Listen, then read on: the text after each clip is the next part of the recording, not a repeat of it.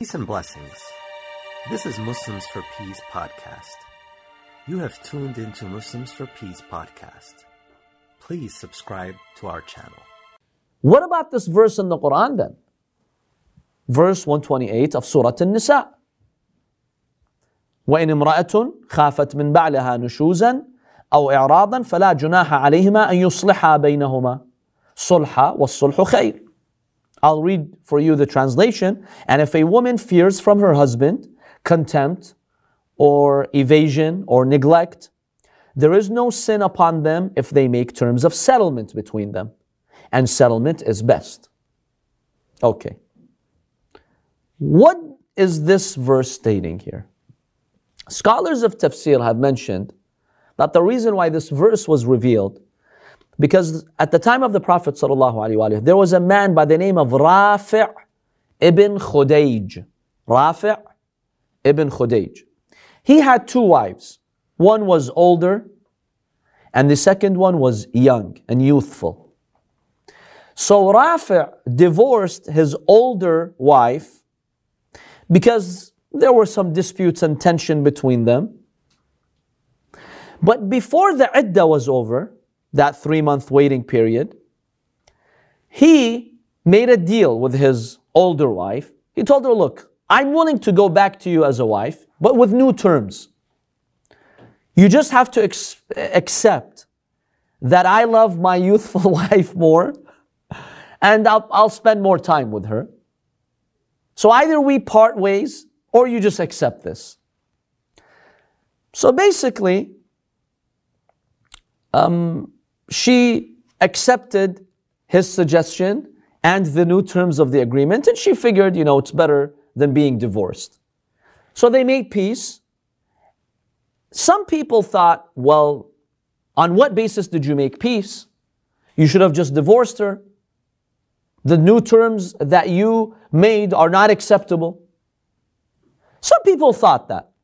So Allah subhanahu wa ta'ala revealed this verse in the Holy Quran, stating if a woman sees that her husband is no longer interested in her, and he wants to divorce her, but she would like to make peace and comes with new and, and she wants to come up with new terms that are acceptable for him, that's fine. They can do that, she can stay married. In other words, the Quran is not saying that they have to get divorced. That's it.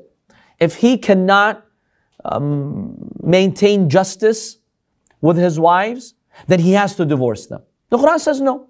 The discretion is given to the wife herself. If she accepts the new terms, and those new conditions are stated in the marriage contract, or they just agree upon that and make peace and sh- they stay married, that is fine. They have that option. It's okay for them to do that. He's not obligated now to divorce her. Because a man could say, and he's being honest and realistic, he's like, look, I can't deal with them justly. One is uh, 45 50, one is 25 30, right? And the guy is just being honest, like, I can't treat them equally. I just can't. So there was the impression that, okay, now that you can't treat them equally, you have to divorce the older wife. You have to. Okay. This was the impression. Allah revealed this verse in the Quran stating, no, you don't have to. If the husband talked to his wife, they came up with new terms of agreements and she was okay with it, they can go back to each other. That's fine. Give them that freedom to do that. Give them that flexibility. Do you see the idea of the verse or it's still vague? Do you have any problem with the verse? No, no, I don't mean with the word of Allah, but this interpretation, the interpretation of the verse. Of course, we don't, the, the, the, the Quran is on our heads. And he made it easier for us men. So. What, what do you say? Do you find this tafsir troubling? Is there something troubling about it?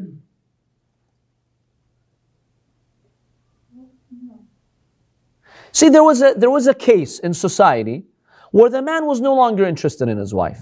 So he thought that if I'm not interested in her, I have to divorce her then. I can't stay in, in this situation. So his wife thought about it and he was honest with her. He told her, Look, I just cannot treat you like I treat my other wife. I'm unable to. So let me just divorce you. She said, Look, don't divorce me. It's okay. You know, now that you're just being honest, you're telling me you can't, I'll accept this. That's fine. I'll live with you however you want. I am willingly going to accept that. The Quran said she has the right to make those uh, terms with him. They can stay married. He doesn't have to divorce her. That's all the verse is stating. Is this, is this problematic?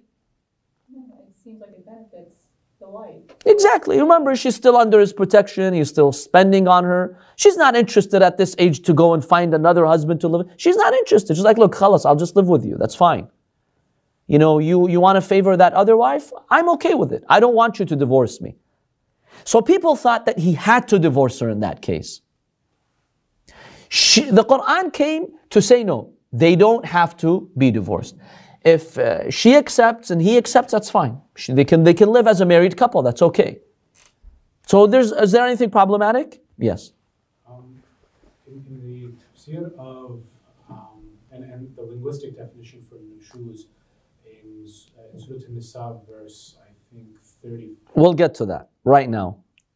over there. The wife beating verse, I'll get to that. Right, over there, nushuz, far as I know, nushuz over there is explained as, you know, it's, it's, you know, infidelity in, in marital, you know, relations. So over here, uh, is, is defined differently, or even over there? Um, because in this, uh, explanation, in this interpretation, there's not. See, the, ling- the, linguistic, the linguistic meaning of nushuz is someone who does not fulfill their obligation. That's all it means. Uh, it's a type of rejection, right? Um, rejecting one another or rejecting to fulfill your obligation. That's just the linguistic meaning of nushuz. So, in this verse that we just spoke about, the way the Quran is using the word nushuz is the man no longer being interested in his wife, so he's not fulfilling the obligation of spending, let's say, time with her. In the other verse, the nushuz is the wife not making herself physically available, not infidelity. No. Nushuz does not mean infidelity. It means the wife physically not making herself available to her husband. We'll talk about that verse. So the linguistic meaning of nushuz is just to not fulfill a responsibility or to avoid one another, not interested in one another. That's all it means. There is no embedded meaning of infidelity. Is socially is that how people think of it?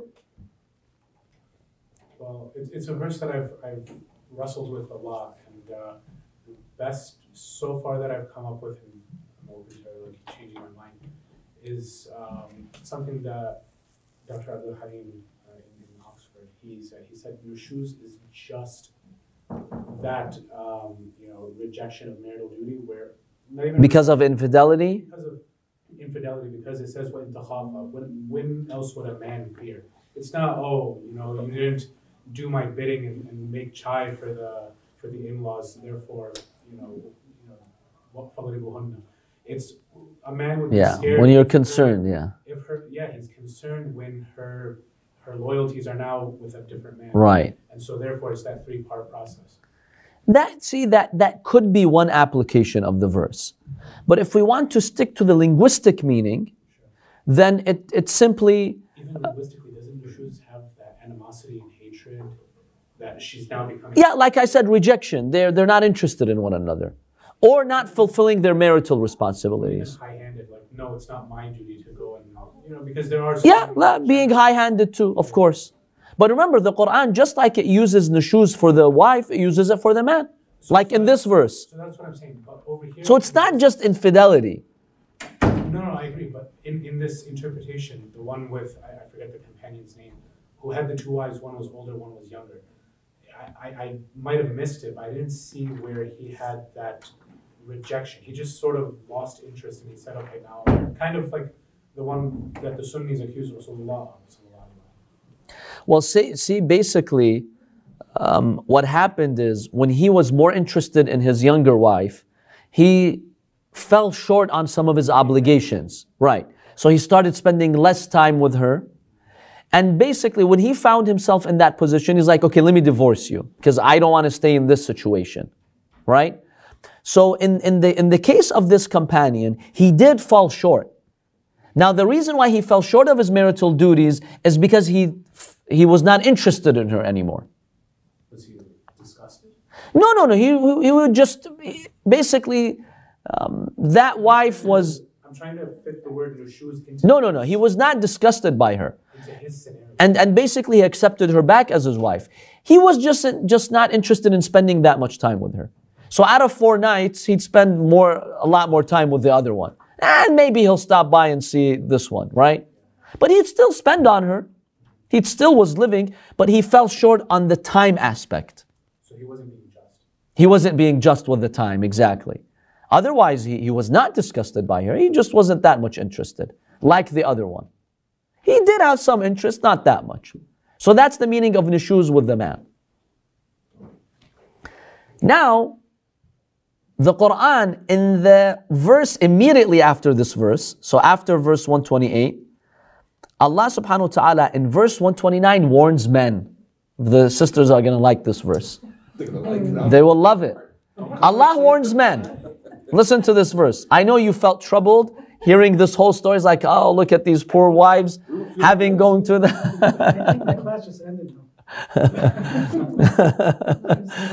Well, it's better to examine it briefly now than postponing it till next week where we have to look at it in depth. So Allah warns Ben and tells him, look, don't put yourselves in situations like that where you're going to do injustice to the wife and then one of them, she has to be in midair, not knowing what to do. Her husband, the, the Quran uses that, كالمعلقة, hanging, uh, just like that. so the Quran says, وَلَن تَسْتَطِيعُوا أَن تَعْدِلُوا بَيْنَ النِّسَاءِ وَلَوْ حَرَصْتُمْ Allah says, look you men, you won't be able to be just with your wives. Be careful. If you're going to marry another wife, make sure that you're confident you're going to be just with them. But if this is going to happen, you're going to start spending more time with the other ones and then disregard the other one, and then you won't give her her rights. That's unacceptable. So, even though Allah does mention in the previous verse, okay, you know, there's room for reconciliation, let them stay married, but Allah then warns men, don't put yourself in a situation like that. That's wrong. When men actually read the Quran, they skip that. They skip this verse, huh? 128 goes to 130. Yep. In any case, uh, Allah subhanahu wa ta'ala did reveal this verse to warn men just to be responsible, right? Don't just go and marry uh, out of desire and then you get stuck in a situation like that. Be, be, even if you marry a second wife, let it be purposeful. Let there be a reason for it, a valid reason for it.